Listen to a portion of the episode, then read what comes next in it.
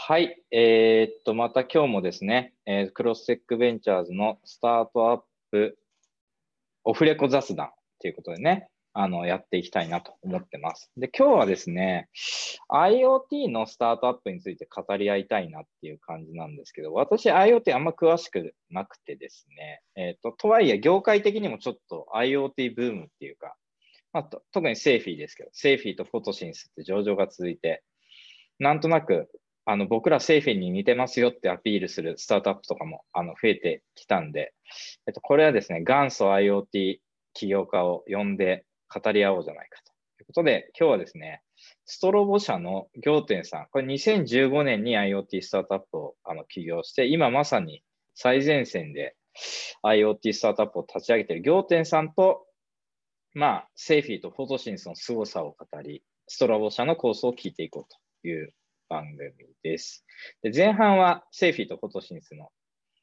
えー、凄さを、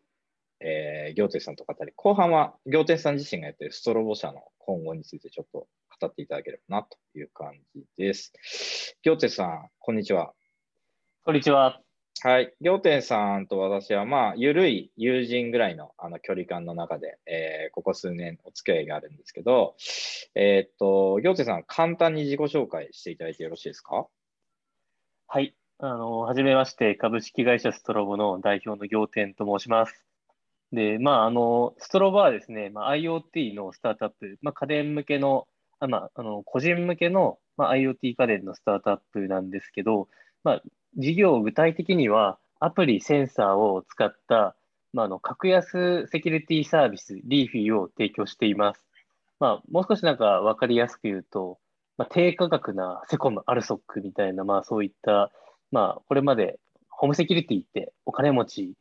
しか使えなかったものを、まあ、IoT の力であの低価格にして、まあ、より多くの人に使ってもらおうというような事業を展開しています。よろしくお願いします。お願いします。仰天さんが創業したにせんじゅうごねんって、えー、っと、あれですよね、あの今、レイヤーXの福島さんとか大学の同級生でしたっけ？福島君は、まあ、大学は大同じ大学で一つ上なんですけど、上なんですね。はい、それぐらいの。事業サークル ティーエルケー ですね。はいはい。で、一緒だったってことですね。一緒でしたね。まあ、それぐらいの年代で、はい、えっと、まあ、あの、にせんじゅうごねん創業したってなると、まあ、スマートフォンアプリとかの起業とかが盛んだった時期かなと思うんですけど、なんでそんな時期にわざわざ IoT のスタートアップ起業したんですか？もともと僕はあれなんですよね、にせんじゅういちねんに IoT のベンチャー起業してまして、大学さんねん生だったんですけど。にせんじゅういちねん、もっと早い時に。はい、そのいっ社目の起業ですね。このストロボがに社目で、はい、そういっ社目、うん、まあ、あのプルートというちょっと会社だったんですけど、その時は全然 IoT って言葉も流行ってなかったんで、うん、まあ、あのネット家電のベンチャーって呼んでたんですけど、インターネット家電ベンチャーですみたいな。うん、みたいな。で、まあ、あの自分自身が、まあ、またソニーみたいなベンチャー、家電ベンチャー日本から作りたいなとか、そういうところにこだわりがあって、うん、まあ、アプリとか本当に脇目振らずに、まあ、に社とも家電ベンチャーをやるみたいなところで、うん、にせんじゅうごねんも IoT をやるような形になりました。なるほど。ソニーが原点だったわけですね。わかりました。ありがとうございます。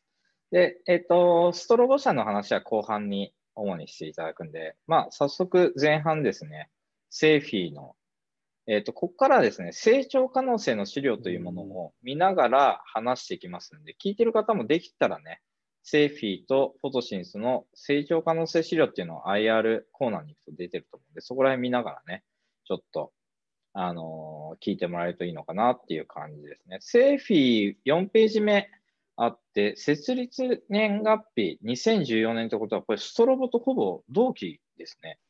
設立。この時期に、まあ、フォトシンスもそうですけど、やっぱりこの時期に起業した IoT のベンチャー多いんですよね。うん、なんかあったんですか、この時期って。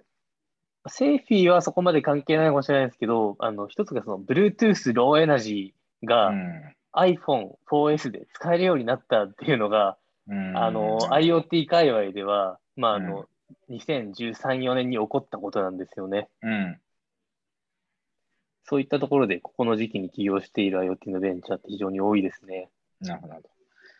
まあ、あのこの時期に、えー、ソネットグループのモーションポートレートの、僕もモーションポートレートってなんか面白いアプリ出してる会社だったんで、今と全然違う業態、はい、まあ、使ってるテクノロジーがにあの共通してて、全然違う事業の人たちで、うん、えーと、スピンアウトあのしたということですね。で、使用投資家はここら辺ね、事業パートナーがいっぱい入ってるんで、ここら辺後から話が出てくるかなという感じですね。で、えーと、ななページ目に行って、えー、これカメラの台数が、えー、今じゅうさんまんだい弱ついていて、えー、まあ、どう伸びてきたかってグラフですけど、これ見てなんか、行哲さん思うこととか、あの、ありますか？このグラフの推移。グラフの推移はもう綺麗に伸びてるな、みたいなところ、もうシンプルにそういう形なんですけど、ただ、やっぱり皆さん、あれですよね、正規上場したときに僕も含めて驚いたのがやっぱり直近の半年ぐらいいきなりなんかぐいっとまた伸びてるなってにせんにじゅうねんのさんぼんめ、きゅうじゅうさんのとこですよね。右からさんぼんめのとこですね。きゅうじゅうさんからきゅうじゅうよんにかけて、はいはい、まあ、こことかは、まあ、このグラこの時間軸で見るとまあ目立ちづらいんですけど、うん、ここを絞っていくと本当に一気にまた伸びてるから何があったんだろうとか気になりますよね。これはでも、あれなんですかね、はい、すごい雑に言うとコロナの影響っていうか、非接触とか、うん、あみたいな、そういう文脈なんですかね。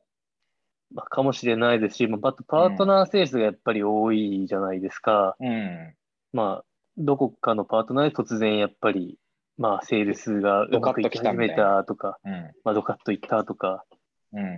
なんですかね。うん、なるほど。わかりました。で、えー、とはちページ目で、えーまあ、カメラの数はろくがつ、今年のろくがつまでさっき言った通りじゅうさんまんだい弱で、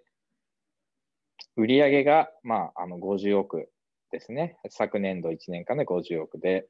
えー、エーアールアール でいくとよんじゅうごおく。で、エヌアールアール のレート、直販、まあ、彼らでいくと直販とパートナーセールス両方あるんですけど、直販ルートでいくとアップセルが順調にできてて、まあ、ひゃくさんじゅうはちパーセント ですね、エヌアールアール。まあ、なんで既存顧客が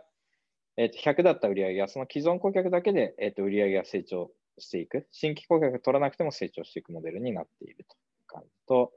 で、このシェアで半分ぐらい、まあ、彼らはクラウドモニタリング録画サービスっていう概念で、シェアを よんじゅうななてんごパーセント って自分たち言ってるんですけど、これ、行哲さん、A 社、B 社とかってどこか分かります？ほ他の、要するに、他の、要するににい、さんいの会社ですよね。ど、どこら辺なんですかね、これって。いや、ここはちょっとよくわかんないんですよね。うん、まあ、でも、たくさん事業者はいる領域なんですか、この領域って。事業者はたくさんいますね。うん、まあ、やっぱりもともとハードディスクと専用モニターとカメラっていうのがこの業界だと思うんですけど、その中でやっぱりまあクラウド対応していきましたみたいなところも何社かあるので、まあ、プレイヤーとしては、なんかまあ、あのいないわけではないというような形ですかね。うん、ただやっぱりこのシェア よんじゅうななてんごパーセント ってなんか出ている通り、目立ったプレイヤーが、まあ、正規って感じになっちゃうんですよね。うん、まあ、にい、さんいの顔が見えない感じですよね。あのうん、にいでも じゅうごてんにパーセント で、さんいで じゅってんななパーセント で、そういうシェアあるんだけど、どまあ、でもスタートアップではないってことですね。だから既存のなんかカメラの会社とかってことですね、きっと。そうですね。まあ、スタートアップ系ではあまり思い浮かばないですよね。うん、セフィと同様のことですよね。で、きゅうページ目がビジネスモデルで、彼らは自分たちのことをクラウド、クラウド映像プラットフォームを運営している会社だってことで、まあ、カメラとかってより、はいことよりかは、クラウドで映像のプラットフォームを展開している会社っていうようなあの事業ドメインで、うん、まあ、ハードウェアのスポット収益と、あとはそのクラウド上のソフトウェアを、サービスを提供して、リカーリング収益を得ますみたいなですけど、この事業ドメインの定義っていうのは、なんか行哲さんどう見てますか？彼らのコアをここに置いてますと、クラウド録画サービスっていうところに置いてますと。あ、まあ、まさにな質問なんですけど、まあ、IoT とか、結構分類されがちだと思うんですけど、うん、まあ、セーフィーさんってもう本当にプラットフォームだなと、まあ、クラウドカメラ、まあ、映像のプラットフォームだなっていうところが、まあ、うん、フォトシンスさんとか弊社と結構違うポイントだなので、うん、やっぱりまあ物を結構苦労して作っているまあストロボとかの立場からすると、うん、まああの本当事業的な効率の面だけでいうとセーフィーさんカメラ自社で作っていなくて、うん、もうカメラのあの オーエス 作ってますよみたいなでかつその上で動くサービスを作って エヌティーティー に売ってますよってところでやっぱり何なんですかねデバイス開発とかがないっていうところがまあ本当すごいなっていうので。ここにプラットフォーム感をすごく感じますね。まあ自分たちでやるところとそうじゃないところの切り分けの仕方っていうのがすごいあれですよね。美しい感じなんですかね。そうですね。うん。ちなみにカメラを自分たちで作ってないって不安になったりしないんですかね。はい、IoT のスタートアップで。まあそこはもうコモディティだからどんどんメーカー入れ替えていいきゃいいやぐらいの感じの感覚なんですかね。まあ、なので、まあ、セイフィーさんはまあ、本質的にはその自分たちで IoT の会社って思ってないんじゃないですかね。えー、まあ、全くそこはからあのあまり接点がないので分かんないんですけど、えーえー、なんかまあ、やっぱり IoT の企業とかじゃなくて、まあ、本当にクラウドの映像のプラットフォーマーであるだけで、まあね、IoT って呼ばれることもあるぐらいの気持ちとかあるかもしれないですね。うんうんさっきね、急にググッとこのいちねん来たぞっていうところで、あのパートナー経由の販売が一気に伸びたんじゃないかみたいな話ありましたけど、えっと、現時点では直販が よんじゅっパーセント で、パートナー、まあ、ここで言うと エヌティーティー 東日本、セコム、キャノン、まあ、そうそうたる会社ですよね、パートナーっていうのも。で、オーイーエム なんで。すごいですよね。はい。なんかそれぞれの会社でブランド作ってやってるのかもしれないですけど、これが ろくじゅっパーセント ぐらい、あの、はい、所有としてはあるという感じですね。で、まあだから、パートナー、オーイーエム で提供しているパートナーもいれば、えーと、セーフィーブランドのまま売ってるパートナーもいるっていう感じですね。で僕ちょっと注目したいのは、顧客で、えーと、基本法人のイメージでずっと見てたんですけど、はい、一応個人も、まあどれぐらいのパーセンテージかわかんないですけど、個人にも売ってますみたいな図にはなってて、これ結構個人の人もセーフィーのカメラ使ってるって感じなんですかね。監視カメラとしてみたいな。いやー、そのウォッチャーとしてはですね、はい、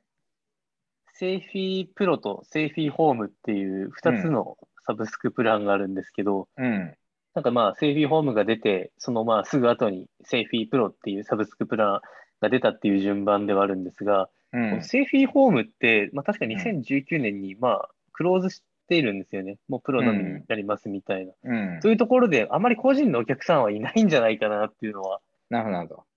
そうですよね。多分実態としては、だから図では個人と法人が同じ大きさでこれ書かれてるじゃないですか。はい。だから、いや、個人、だからそしたらなんかマーケットがより広いのかなって一瞬思ったんですけど、まあ、やだ今後狙っていきたいとは思ってるかもしれないけど、現実でいくと今は多分法人の方がかなり大きいはずですよね、きっと。ほとんど法人なんじゃないんですかね。うん、っていうイメージがありますね。はい。まあ、あの、そういうあのビジネスモデルがあの書かれている。まあ、今ね、話聞いただけでもだいぶ、えー、っと、勉強になるなっていう感じで。まあ、彼らは、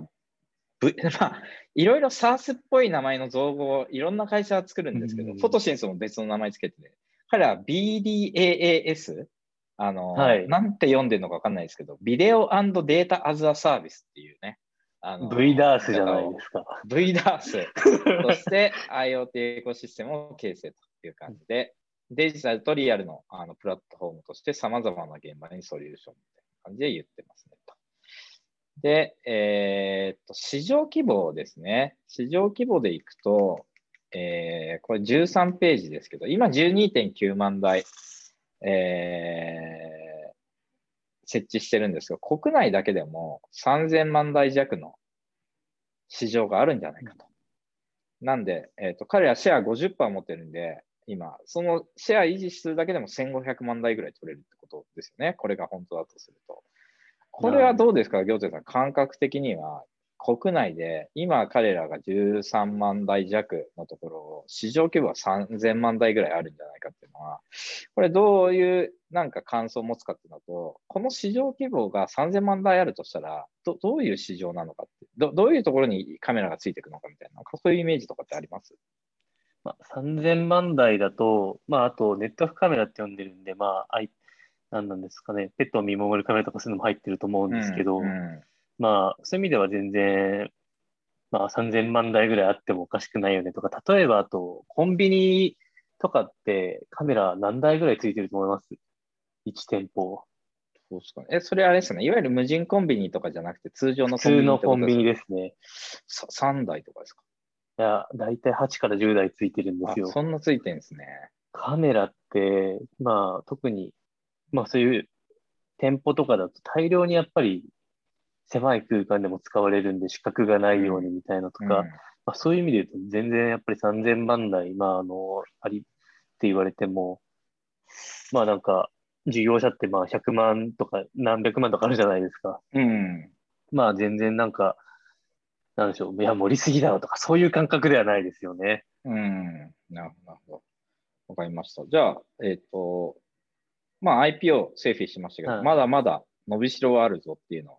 一定信憑性あるのかなっていう感じの感覚ってことですかね。はい。うん、で、まあ、彼らの、あのー、製品のシリーズがまあいくつかありますよみたいなあの感じですけど、このじゅうななページのラインナップ見てなんか、どんな感想ですか？現時点の。あのー、まあ、ふたつあって、やっぱりその ゴー とかポケットシリーズみたいな、なんか、いつもにかやっぱり持ち歩けるタイプの、うんカメラが出てきたんですよね。携帯回線も内蔵して、うん、なんかあの工事現場の作業員の方の作業記録を取ったりとかリアルタイムでなんか指示出すとかに使われてるらしいんですけど、うん、まあなんかそういったそのコミュニケーションとか業務改善に使われて始めてるっていうのがまたサービスの幅広がりそうだよなという感じですね。うん。まあなんかビズデブうまそうな感じが漂いますよね。やっぱこういうとことかパートナーセールスとか見てると。はい、うん、で、えー、まあカメラの特徴とかは、まあこう、こういう普通のね、まあセーフィーがどういう会社かっていうのは皆さんあの知ってる前提なんで。で、にじゅういちページがセーフィーのカメラの導入効果みたいなページがあって、ある飲食チェーンが、えっと、セーフィーを導入して年間のえー、っと、まあ、コストがよんせんろっぴゃくまんえんからせんななひゃくまんに減りましたと。これは、えっと、出張してモニタリング、店舗をしなくて済むようになったんで、遠隔でモニタリングできるようになったんで、報告費用とか出張費用が減りましたというような、まあ、あ、そういうところを減らすっていうイメージで提案してるのかって感じでしたけど、これはどうですか？なるほどって感じですか？要点ですか？もう、なるほどですね、本当に。あの、セフィ自身も、クラウド防犯カメラとかっていうワーディングをしたりもするんですけど、うんまあ、その防犯って売り上げ上げるものじゃないじゃないですか。うんうん、でもまああの、まあ、これだと、まあ、コスト削減を一応謳ってはいるものの、売り上げ上げる側面もあると思うんですよね。うん、なんかあのモニタリングできる回数が増えるから指示できて、まあ、あの売り上げ改善しますよとか、あと実際に、まあ、あの接客の現場でマネージャーが大量に全部様を見て、接客の様を見て改善するとか売上アップとかそういうトークもできてるんですけど、うんまあ、防犯っていうところから、まあ、あのずらしてセールそういうなんか売上に紐づくところに提案できるっていうのが強いですよね。まあ、事業に直接的に役に立つってことですね。 ピーエル に効くカメラみたいな、はい、そういう感じの提案なんですかねきっと。防犯の問題っても解決したらアップセルできないけど売上は無限にアップセルできるじゃないですか。売り上げ上がる限りは。後半は安心感の提供と、いざとなった時の体制作りってことですよね、基本は。そうですね。まあ、リスクにパッチしていくような感じなので。うん、で、まあ、建設現場とかでも、まあ、使われてますよっていう感じですね。で、にじゅうごページがパートナーセールスで、えー、っと、まあ、あれですね。仰天さん、あのー、最初の事業はセコム的な事業だったってことだと思うんですけど、セコムにも提供していると、はい、あのセーフィーは。セコムのやつとかって結構売れてる感じなんですかね、これ、セコム画像クラウドサービス。いや、これはどうなんですかね、まあ、あの、そこまでまだ見かけないというところで、まあ、自分がターゲットユーザーじゃないのか、うん、なのかちょっとわからないんですけど、うん、ちょっとここはわからないですね。まあ、でもなんか先にスタートしてるキヤノンとか エヌティーティー 東とかの方がやっぱ大きいんでしょうね、きっと。まあ本当にギガラクカメラはすごく見るんで、うん、オンライン上とかでも。え、それは宣伝してるってことですか？あ、宣伝をですね。うんまあ、あのセフィの売り上げの さんじゅっパーセント が エヌティーティー 東日本さんと資料に期待がありましたけど、なるほど、うんまあ、やっぱり、まあ、そのインパクトも大きいですし、うん、なんかやっぱりそれやっぱり世の中でギガラクカメラを見るんでやっぱり気合い入れてってるなっていうところをすごいあの感じます。まあ実感ベースっていうか体感ベースでもありますよね。まあだから エヌティーティー 入るとすごいぞっていうのでいくと、まあ最近だと エーアイ インサイドの、 あの、はい、プロダクト西えこれは エヌティーティー 西日本が一回買い切って、ねまあ、ただ買い切ったけど売れなかったから翌年契約しなかったみたいなで ド, ドカーンと エーアイ インサイドの売り上げ下がってみたいなのありましたけど、まあでもなんかポテンシャルとしてやっぱ エヌティーティー グループの販売力すげえなっていうあの感じですかね。 エヌティーティー グループのスモールビジネスへの販売力、営業力すごいですよね。まあ基本デフォルトで使わざるを得ないですもんね エヌティーティー。 まあ省流には必ず入り、ま、入れますからね、うんうん、まああのそこににせんじゅうはちねんじゅうがつからねあのだから誰もセーフィー注目してない頃にもう契約決めて売っているっていう、あの、うん、で、その数年間蓄積はでかいのかなっていう感じですね。で、えっと、導入企業一覧みたいなのがあると、まあ、結構幅広くやっぱり、えー、入れてますけど、えっと、まあ、現場系、いわゆる小売り飲食、えー、その他の店舗、カラオケとかの店舗系とか、物流施設とか、えー、交通施設、工場とかっていうのが分かるんですけど、オフィスも一定あるんですね、これ。オフィスは、ね、いわゆる監視カメラ的な用途なんですかね、これ。じゃないですかね。うん。まあ、例えばエントランスとかにカメラつけましょうとか、うん、なんか総務の方がおっしゃることもあると見受けてるんですけど、そういうところですかね。まあ、あとリモートワークで、なんか、あの、来たり来なかったりってなると、確かにみんないる状況じゃないから、むしろセキュリティ的に不安っていうね、あの、あんまり人気がいないところだと、うん、あの知らない人入ってきても、わ気づきにくいですもんね。なんで、まあそういうので需要が高まってんのかもしれないですね。はい。で、にじゅうななページは技術的なことが書いてあるんですけど、これ技術、まあ基本的にはすごい技術者がいますっていうページなんですけど、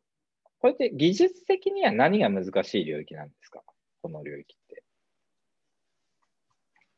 まあ、難しい、まあ、やっぱりソフトウェア開発のところでやっぱり結構クラウドを使ってもうできないことがないというか、そこで差別化が結構難しいところってあると思うんで、あ、まあ、差別化は難しいところあると思うんで、難しい、あれなんですけど、差別化難しいと思うんですけど、どうなんですかね。まあ、セイフィーさんの場合、やっぱりど画像の転送コストってめちゃくちゃやっぱりあるので、まあ、画像をクラウドにアップロードして、ユーザーがそこで見ていく。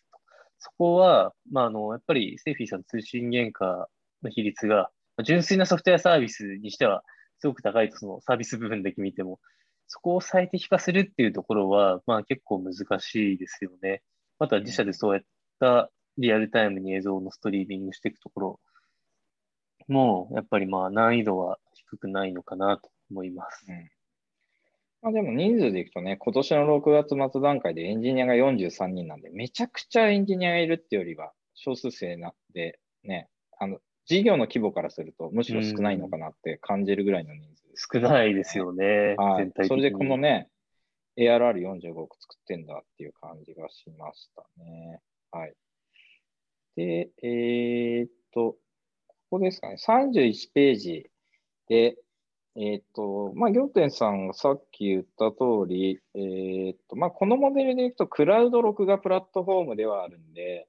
えっと、どんどん動画が溜まっていくわけですよね。彼らのクラウド上で、基本的には。うん、なんで、サーバーコストがめっちゃ、あの、かかってんのかなっていう感じで、まあ、あの、SaaS のビジネスでいくと、めちゃくちゃ粗利率が高いって印象があると思うんですけど、彼らの場合は、そのリカーリング部分の、粗利率でいくと今 よんじゅうごじゅっパーセント って感じってことなんですよね、これで見ると。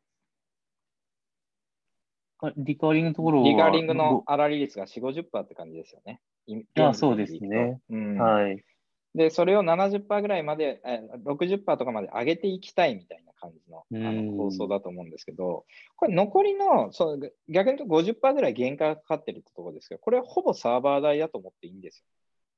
ここが自分も資料を読みながら読み解けなかった部分なんですけど、うん、カメラのレンタル料金入ってるんですよね。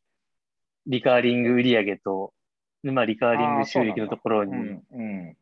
ん、で、なのでカメラの減価償却が、まあ、あの、減価に入ってくるわけですよね。要するにカメラは彼らから買うこともできるし、レンタルでもできるってことなんですね。レンタルもあるんですよ。あレンタルの比率って結構高いんでしたっけ？いや、ちょっとそこがわからないですね。書いてましたね。リカーリング収益、レンタルって一応。まあでもそんなになんかすごい影響ある感じの書き方ではないですけどね、こう見ると。まあ ごパーセント とか じゅっパーセント とかかもしれないですね。その、なんか原価率とかでも、うん、が下がるにしても。逆にやっぱりスポット収益っていうか、彼らは基本的にはカメラに関しては、ハードウェアに関しては仕入れて売ってるだけなんで、そうなんですよ。単なる、そういうモデルなんで、粗利率が低くて、まあ じゅうごパーセント ぐらいになりますって感じですね、粗利率が。まあ、そうですよね。その、やっぱり にじゅっパーセント ぐらいをこの仕入れ、ハードウェアを仕入れて売るところでも、まあ、ちゃんと確保できてるっていうところが強いですよね。逆になんかこれ、もっと、あのここで利益取る必要あんのっていうのは少し思いましたね。安くしたらもっと売れんのかなみたいな、めちゃくちゃみたいな。うん。パートナーセールスもある関係で、結構そこがなんかいろいろ難しいとかあるかもしれないですね。あ、自分たちだけめっちゃ安くすると、パートナーのやつが売れにくくなるとか、そういうことはあるかもしれないですね。はい。まあ、あと気になるのは、やっぱりこのスポットの粗利率がにせんにじゅういちねんで、まああの、まあ、やや急に下がるみたいなところを。気になりますよね。そうなんですかね。やっぱ少し 安, 安売りっていうか、バルクであの導入していちだいあたりの利益率は下がってるとか、そういうのあるかもしれないですね。大口のお客さんが増えてる影響とか。うん、この急拡大のところで、そういうことをしてたりもするのかもしれないですね。うん、あとあの、エッジでの画像処理開始により収益性向上ってあるんですけど、これ、エッジで画像処理するとなんで収益性が向上するんですか？まあ、あの、まあ、例えば、セーフィービジターで顔認識しますっていうときに、これまでは、うん、まあ、画像あの、その映像データをクラウドに上げて、クラウドの上で、まあ、あの、演算して、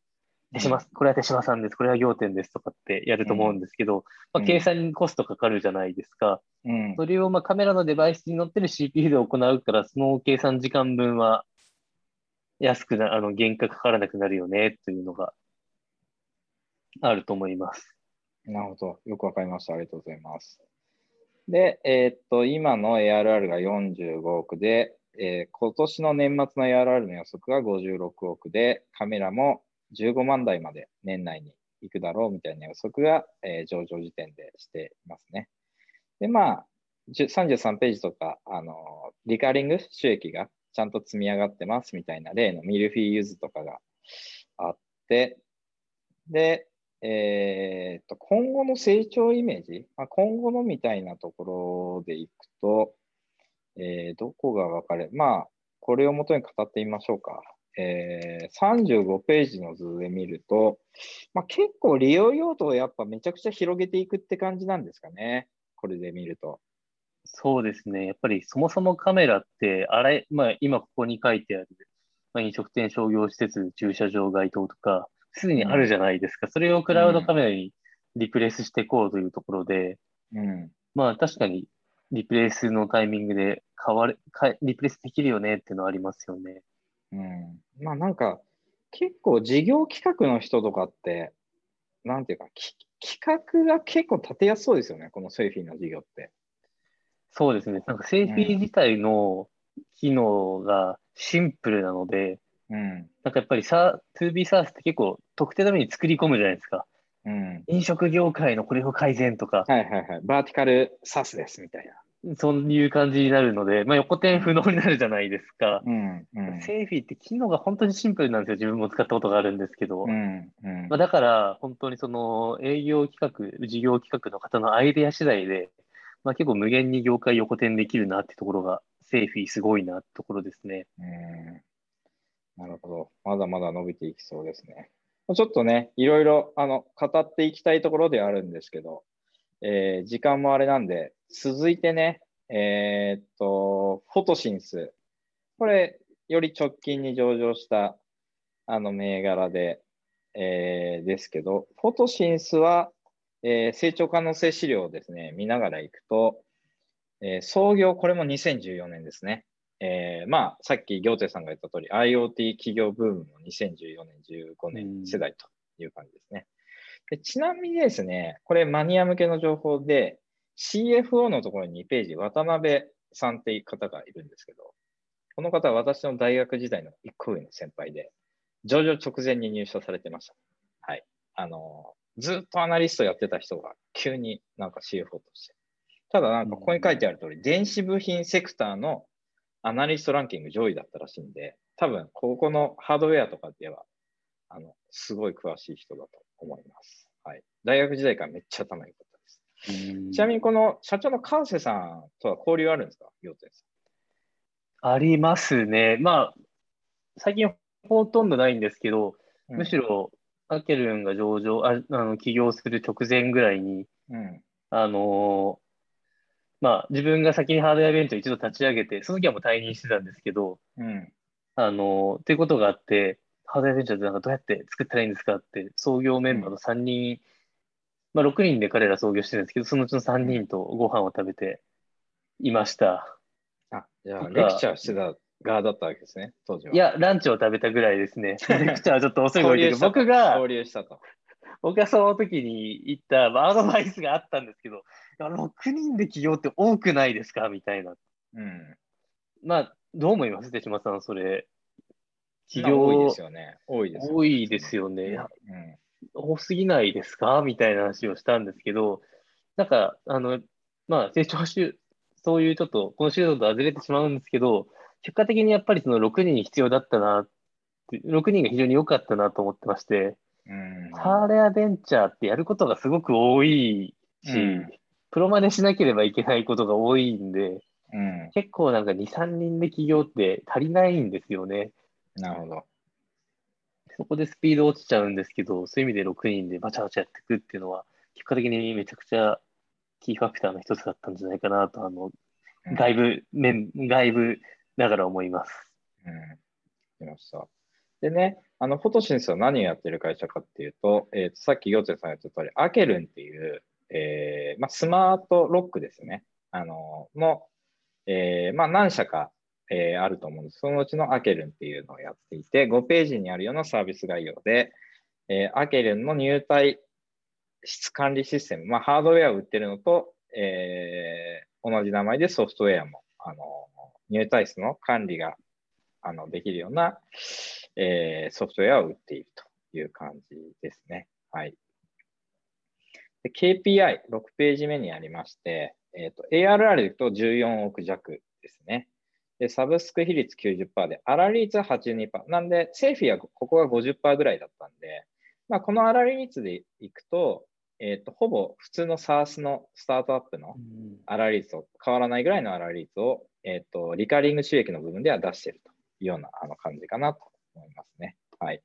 で、前年比 ひゃくさんじゅっパーセント ぐらい、えー、で伸びています。まあ、前年比というか シーエージーアール ですね。ここ数年でいくと平均 ひゃくさんじゅっパーセント ぐらい伸びていて、えー、チャーンレートは いってんごパーセント、えー、契約者数はさんぜんななひゃくしゃ。まあ、こ聞いてる方でご存知の方いると思いますけど、上場後に株価自体はあの軟調で、まあ、ここは多分売上規模にしては成長率低いなみたいな、そういう感じの評価になってるのかなっていうあの感じですけど、この指標を見て、行程さんなんか思ったことあります？あのー、まあ、本当に各 ケーピーアイ が IoT かける SaaS っていうところにすごくまあリアリティあるなっていう数字ですね。イメージがすごく、うん、大体予想通りぐらいでした。開示されたアケルンこれぐらいあるかなみたいな、なんとなく想像してたと思うんですけど、あまあそこまでウォッチしてるってわけではないんですけど、うん、まあそうですね。なんかやっぱりまあセーフィーがすごく驚きがある中で、うん、まああのあそうですね、フォトシンスとセーフィーだと、まあ、弊社、フォトシンスさんの方が近いんですけど、うん、そういう意味では、なんかやっぱり、むしろなんか、ボトムアップでイメージ湧く感じがありますよね。積み上げてきたリアリティが湧くって感じです。そうですね、まあ、あと、これ、こういうのが大変だったんだろうな、みたいな。まあ、それもありますし、まあ、あるいはなんかやっぱりまあこういうアナリスの見せ方にもなるしとかですね、うん、まあ。なるほど、わかりました。で、えー、っとですね、資料でいくと注目したいのが、えー、っとじゅうページ目で、はい、まあ、あのオンプレミスの物理鍵とか、えー、電子キーをクラウド型に切り替えてますというようなことで、えっと、実は家庭向けにもあの事業を始めていて、まあ、法人向けだけじゃなくて、うんえー、ミワアケルンテクノロジーズ、あの国内最大手の錠前メーカーと合弁会社を作って、えっと、個人向けの市場も開拓しつつあるという感じですけど、えっと、これはあのさっき言った通り、えっと、セーフィーもあの通常のカメラをあのリプレイスしていくみたいな要素、結構ここからの市場開拓大きいって感じでしたけど、まあ、アケルも似たような要素があるって感じですかね。そうですね。なんかやっぱりそのスライドの資料の表現が面白いですよね。オンプレミス型とか、うん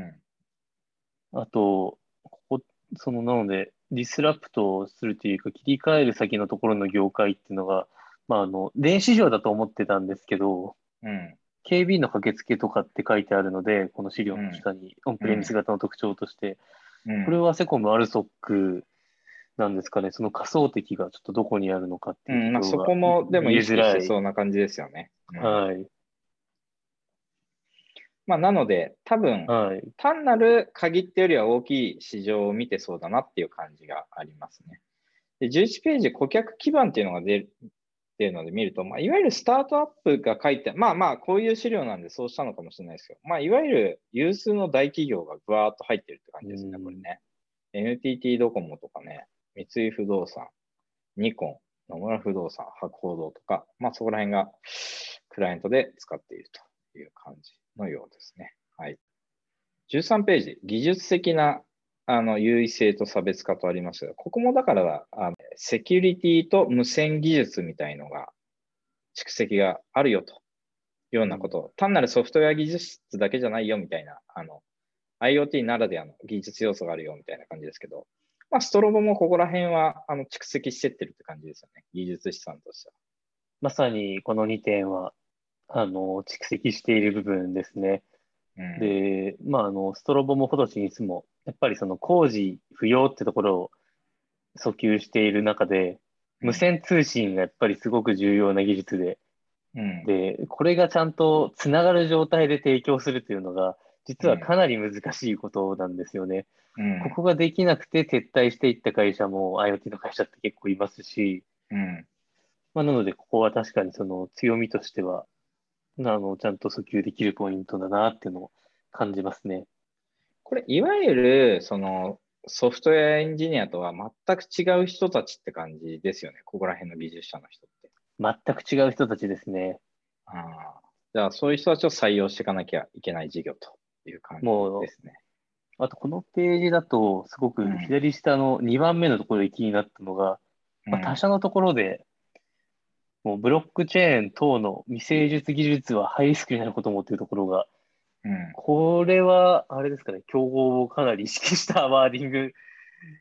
なんです、ね、これあれですか、あの競合でいくとビットキーさんとかがこういうことやってるんですか。ビットキーさんは今はそんなに言ってないのかもしれないですけど、ブロックチェーン×スマートロックってところを押し出された時期もあったんで。なるほど、そこら辺。僕はなんかビットキーさんが押し出されてたって知らなかったんで、すげえ唐突感あるなとは思ってたんですけど、あの唐突ですよね、その背景を。そうそうそう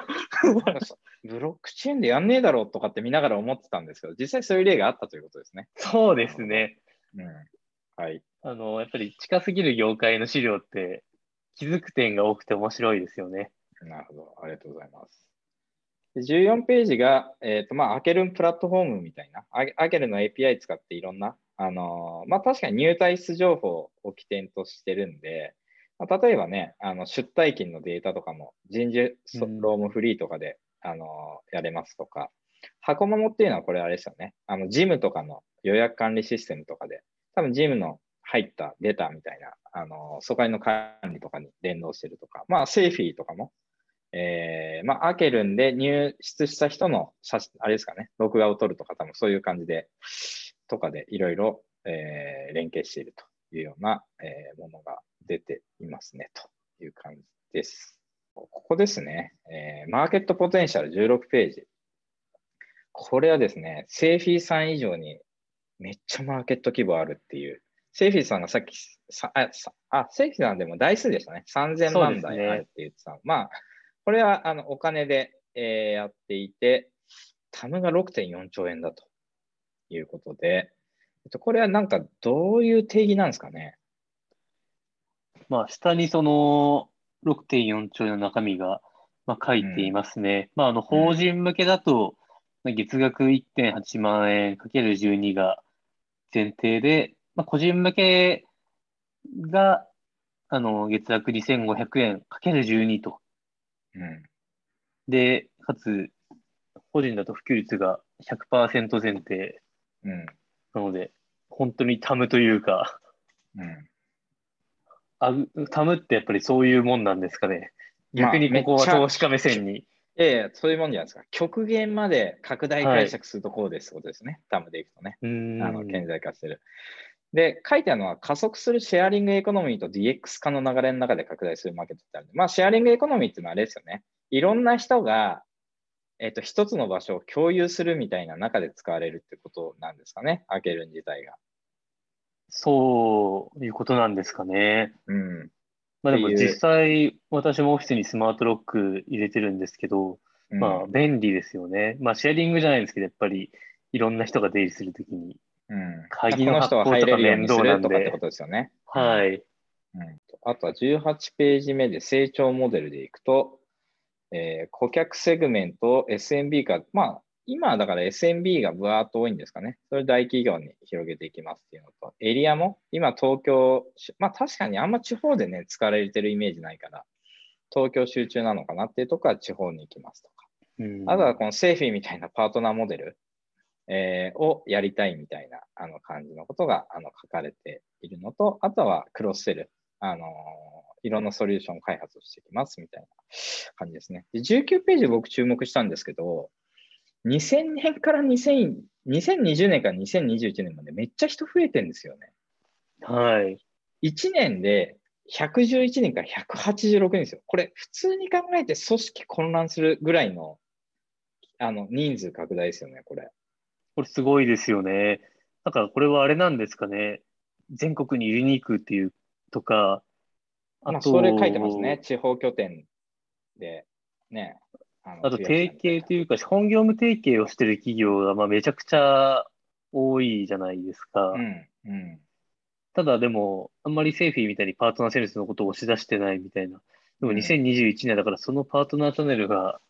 結構動き出す、そこのカスタマーサクセスというかパートナーサクセスも増えてくるとか、そういうところなんですかね。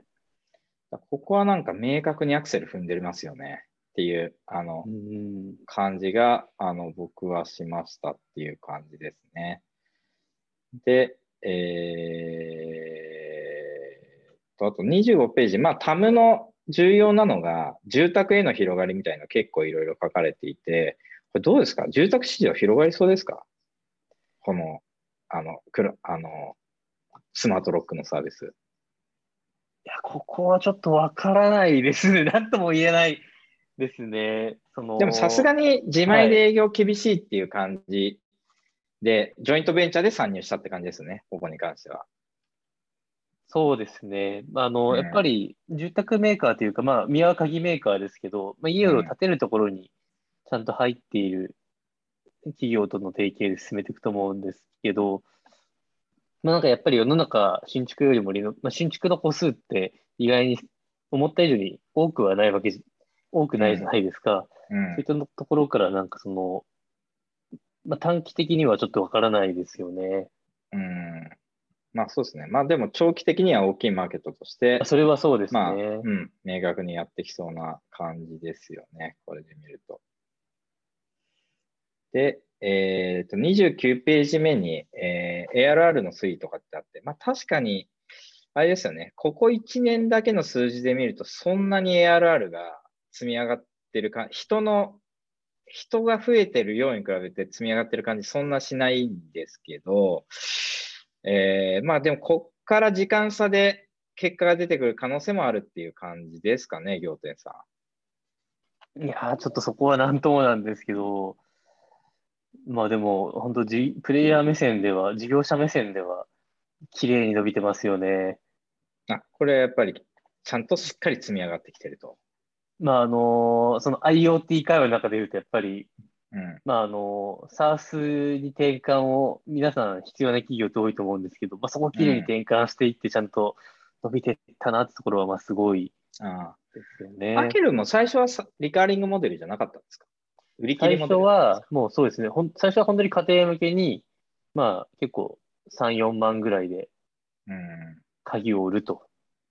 うん、なるほど。いうところからまあすごく切り替わっていったっていうところがまたすごいところですね。わかりました。まあね、そんな感じですかね。あ、まあセイフィーとアケルン、えー、それぞれね株式市場の評価はちょっと二極化しているようなあの会社ですけど、まああのー、さっき冒頭にあった通り同じような時期に創業されて同じような時期に アイピーオー してったことでいくと、まあなんかあのそういう流れがあのタイミングなのかなっていうあの感じを聞いてて、えー、と思いましたし、まあ、長期的にはね、なんか少なくともこれ参入障壁はめちゃくちゃ高いですよね、もはやスマートロックも。高いですね。ですよね。なんで、まあ、比較的ね、シェアは書かれてないですけど、維持していくと思うので、えーまあ、成長は。ね、していくんじゃないかなっていう感じであの思いました。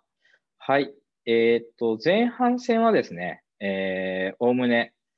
仰天プロにですね、えー、まあ、同じ起業家目線で、えー、結構いろいろな話、セイフィーとフォトシンスについて聞けたかなと思ってます。えっと、後半ね、えっと、いよいよストロボの話を聞いていきますんで、ここで一旦前半を切ります。ありがとうございました。ありがとうございます。